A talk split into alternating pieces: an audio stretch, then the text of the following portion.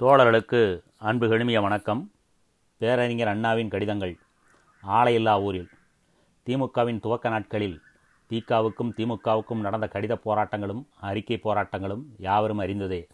அதிலும் குத்தூசி குருசாமி தீகா சார்பில் எழுதிய கடிதங்களுக்கும் அறிக்கைகளுக்கும் மறுப்புரை எழுதிய பேரறிஞர் அண்ணா தன் எழுத்தின் வன்மையால் நக்கல் துணியோடு ஒரு கடிதம் எழுதியிருக்கிறார். அந்த கடிதம்தான் இந்த ஆலையில்லா ஊரில். தம்பி நீ மிகவும் பொல்லாதவன். ஒரு பெரிய போராட்டம் உருவாகி கொண்டிருக்கும் போது சும்மா இருந்தாய். சரி ஒரு சமயம் திகைப்பினால் அவ்விதம் இருக்கிறாய் என்று எண்ணிக்கொள்வோம். போராட்டம் முடிந்து அதன் பலாபலன் பற்றிய கணக்கு பார்க்கும் இந்த கட்டத்திலாவது உன் கருத்துரையை கூறுவாய் என்று எண்ணினேன். நீயோ அப்படி ஒரு போராட்டம் நடந்ததாகவே கவனிக்க மறுக்கிறாய். மிக பொல்லாதவன்.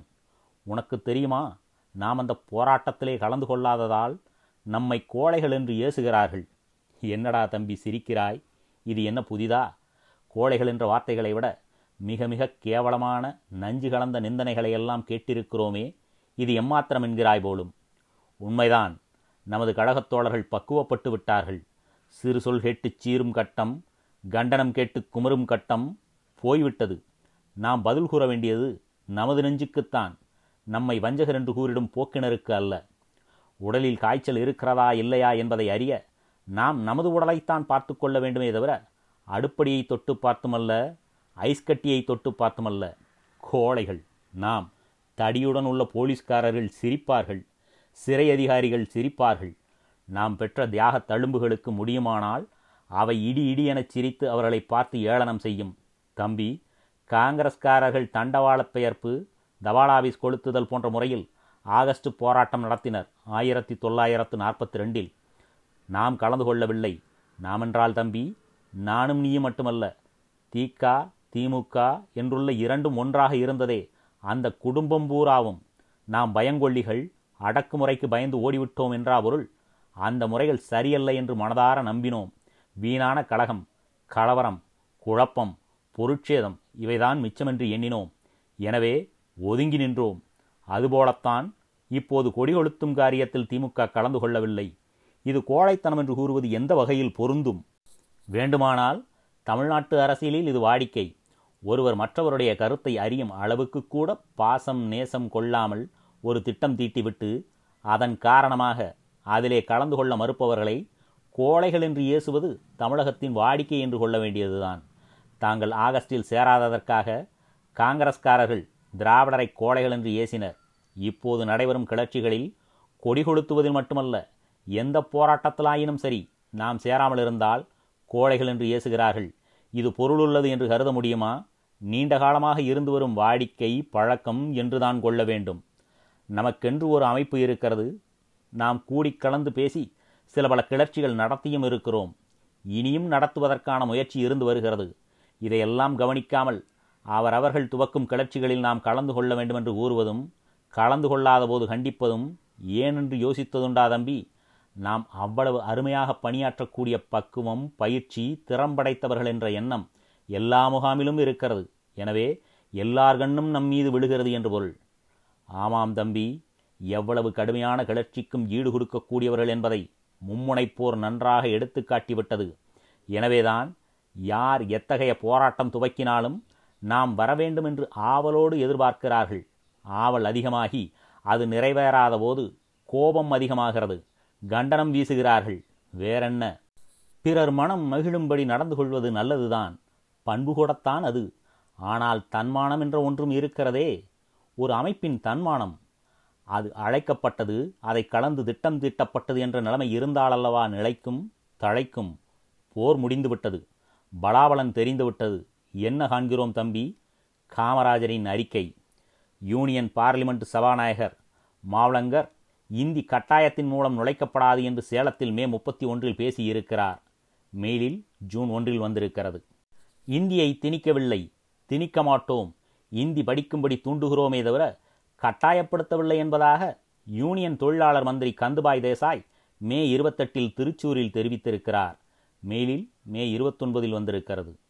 உத்தியோகத்தை நாடுபவர்களுக்கு தொல்லை வராதபடிதான் இந்தியை பக்குவமாக பரப்புவோம். என்று யூனியன் டெப்டி போலீஸ் மந்திரி தத்தார் அறிவிப்பு. மே நாலு மெயிலில் காண கிடக்கிறது இந்தியை மக்கள் மீது கட்டாயப்படுத்தி திணிக்கும் பிரச்சனைக்கே இடமில்லை என்று மே பதினொன்றில் பூரியில் யூனியன் மந்திரி கேஸ்கர் தெரிவித்திருப்பது இந்துவில் வெளிவந்திருக்கிறது. இந்தியை திணிக்க மாட்டோம் கட்டாயப்படுத்த மாட்டோம். தமிழ்நாட்டு மக்கள் தாமாக இந்தியில் பயிற்சி பெற்று வருகிற வரையில் காத்து கொண்டிருப்பேன் என்பதாக யூனியன் மந்திரி கேஸ்கர் மதுரையில் ஜூலை ஆறில் பேசியிருக்கிறார். இந்த தெரிவிப்பு மெயிலில் வெளியாகியிருக்கிறது தென்னிந்தியா மீது இந்தியை திணிப்பது சர்க்கார் நோக்கமல்ல என்று குடியரசுத் தலைவர் பாபு ராஜேந்திர பிரசாத் ஹைதராபாத்தில் ஜூலையில்தான் பேசியிருக்கிறார். நேரு பண்டிதர் பல தடவைகளில் இந்தி வெறியர்களின் போக்கை கண்டித்திருக்கிறார். எந்த மொழியும் சொந்த மொழிக்கு ஈடாகாது என்று பலமுறை பண்டிதர் பேசியிருக்கிறார். வடநாட்டிலேயே பல தலைவர்கள் வங்கம் மராட்டியம் கலிங்கம் பாஞ்சாலம் ஆகிய பகுதியினர் இந்தி வரியை கண்டித்து பேசினர். மொழி அல்லது கல்வி சம்பந்தமான விழாக்கள் நடைபெறும் போதெல்லாம் இந்தி திணிக்கப்பட மாட்டாது என்று டெல்லி தர்பாரினரே பேசுகிறார்கள். இனியும் பேசப் போகிறார்கள். தாளமுத்து நடராசன் உயிர் குடித்ததோடு தமிழகத்தை பொறுத்தவரையில் கட்டாய இந்தி மடிந்தது என்று திட்டவட்டமாக கொள்ளலாம். மத்திய சர்க்காரின் நிலையை பல தடவைகளில் இது சம்பந்தமாக தெளிவுபடுத்திவிட்டனர். ராஜ்ய சர்க்காருக்கு யுத்தம் போல நடந்து கொள்ளும் உரிமை தரப்பட்டிருக்கிறது. எனவேதான் ஆந்திரத்தில் ராஜ்ய சர்க்கார் இந்தியை கட்டாய பாடமாக்கிட முடிந்தது. சென்னை ராஜ்யத்தில் இந்தி கட்டாய பாடம் ஏன் ஆக்கவில்லை என்று ஆந்திராவை சுட்டிக்காட்டி மத்திய சர்க்கார் கேட்கவில்லை. கட்டாய இந்தி மத்திய சர்க்காரின் திட்டமாகவும் இன்று இல்லை. சென்னை ராஜ்யமும் அதை திட்டமாக கொள்ளவில்லை. அதுபோன்ற நோக்கமோ முயற்சியோ இல்லை. இந்த நிலையில் இந்தியை கட்டாய பாடமாக்குவதில்லை திணிப்பதில்லை என்ற வாக்குறுதி ஏன் நமக்கு?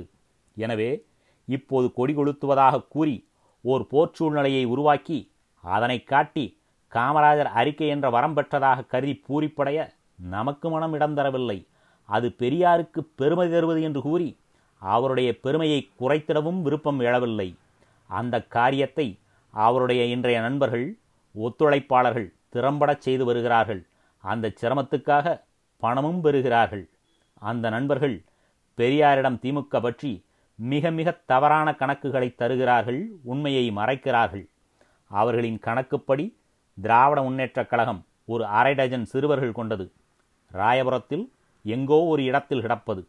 அது கரைந்து களைந்து குலைந்து நலிந்து மெலிந்து மாண்டு போகும் என்று நல்வாக்கு கொடுத்த வண்ணம் இருக்கிறார்கள் ஆறு ஆண்டுகளாக.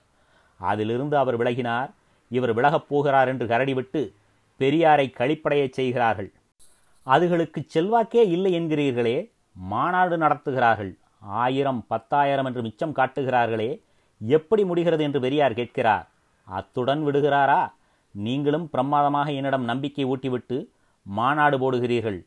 மிச்சம் என்ன என்றால் சொச்சம் தர வேண்டி இருக்கிறது என்கிறீர்கள். பந்தல்காரனுக்கும் பாண்டு வாத்தியக்காரனுக்கும் என்று கேட்கிறார். என்ன செய்வார்கள்? என்ன சொல்லி தப்பித்துக் கொள்வார்கள்? அது அவர்கள் சினிமாக்காரரை நாடகக்காரரை காட்டி பணம் திரட்டுகிறார்கள். அதனாலேதான் என்று இழுத்து பேசுகிறார்கள். அவர் அவர்களை கோபத்துடன் பார்த்துவிட்டு கனைத்து காட்டுகிறார். பொருள் உண்டு அதற்கு.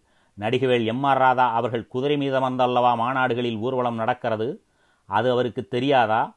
சினிமாக்காரர் கலந்து கொள்வதால் திமுக ஜொலிக்கிறது என்றால் சினிமாக்காரர்களே கண்டு பாராட்டும் நடிகவேல் இருக்கும் இடத்துக்கு அல்லவா ஆதரவு பெருகி வெளிய வேண்டும்? இதுபோலவே ஒவ்வொரு உண்மையும் அவரிடமிருந்து மறைக்கப்படுகிறது. ஜனவரியோடு ஒளிந்து விடுவார்கள். மார்ச் வந்தால் மாண்டு போவார்கள். ஜூனில் ஜன்னி பிறந்துவிடும். ஜூலையில் ஒளிந்து போவார்கள். ஆகஸ்ட் அவர்களை அழித்தே ஓடும் என்று சூனியக்காரன் கோழி முட்டைக்கு மஞ்சள் குங்குமம் தடவி எதையோ முணுமுணுத்துவிட்டு இதை கொண்டு போய் மாட்டுக்கொட்டிலில் மூன்றடி ஆழக்குடியில் புதைத்துவிட்டு வந்து விடுகிறேன் மூன்று மணி நேரத்தில் அவன் வாயிலும் மூக்கிலும் ரத்தம் கக்கி இறந்து விடுவான் பாருங்கள் என்று கூறிவிட்டு கூலியை வாங்கி முடிபோட்டுக் கொண்டு சாராயத்தை வெறியேறும் அளவுக்கு குடித்துவிட்டு போகும் கதை போல இதோ ஏழு கட்டுரை. மூன்று பிரசங்கம். இவைகளாலே ஒழித்து கட்டிவிடுகிறேன் பாரும் என்று பெரியாரிடம் பேசி அவரை நம்பச் சொல்கிறார்கள். ஒவ்வொரு ஊரிலும் உள்ள முக்கியஸ்தர்களின் பெயரை கூறி அவர் நமது கழகம் தங்களிடம் நிரம்ப பக்தி வெளிப்படையாக வரமாட்டார். ஆனால் மனதுக்குள்ளே நிரம்ப கொள்கை பற்று நெற்றியிலே குங்குமப்பொட்டு இருக்கும். ஆனால் குடியரசு படிக்காவிட்டால் தூக்கம் வராது என்று பெரியாரிடமும் புழுகி வைக்கிறார்கள். அந்த ஊரில் எவ்வளவு பேர் இருக்கிறார்கள் அந்த பயல்களுக்கு? என்று பெரியார் கேட்கிறார். உடனே அவர்களுக்கு ஒரு ஆள் கூட கிடையாது என்று கூறி வைக்கிறார்கள். வடநாட்டு கடைகளை மறியல் செய்வோம். அவர்கள் கலந்து கொள்ள மாட்டார்கள். உடனே வடநாட்டு கடைக்காரனை விட்டுவிட்டு அவர்கள் மீது பாய்வோம். ஒழித்து கட்டிவிடலாம். ஒன்பது கட்டுரை போதும் என்று கூறுகிறார்கள். தொண்ணூற்றொன்பது கட்டுரைகள் தீட்டுகிறார்கள். ஒளிவதாக காணோம். ஓய்ந்தால் தேய்ந்தோம் என்ற அச்சத்தில் மேலும் சில கட்டுரைகள் தீட்டி அவர்களை ஒழிக்க பயன்படாவிட்டாலும் நமக்கு எழுதும் பழக்கம் வளரட்டும் என்ற அளவில் திருப்தி அடைந்து இவ்வளவு எழுதும் எனக்கு இன்னுமோர் இருபது என்று பெரியாரிடம் சென்று இழிக்கிறார்கள். இவைகளை பெரியார் அறியாமல் இல்லை. ஆனால் என்ன செய்வது? ஆளையெல்லா ஊரில் இழுப்பைப்பூ சர்க்கரை என்பார்களே அதுதான். தெரிகிறதா தம்பி? அன்புள்ள பேரறிஞர் அண்ணா பதினான்கு எட்டு ஆயிரத்தி தொள்ளாயிரத்து ஐம்பத்தைந்து. திராவிட நாடு ஏட்டில் எழுதியது. நன்றி வணக்கம்.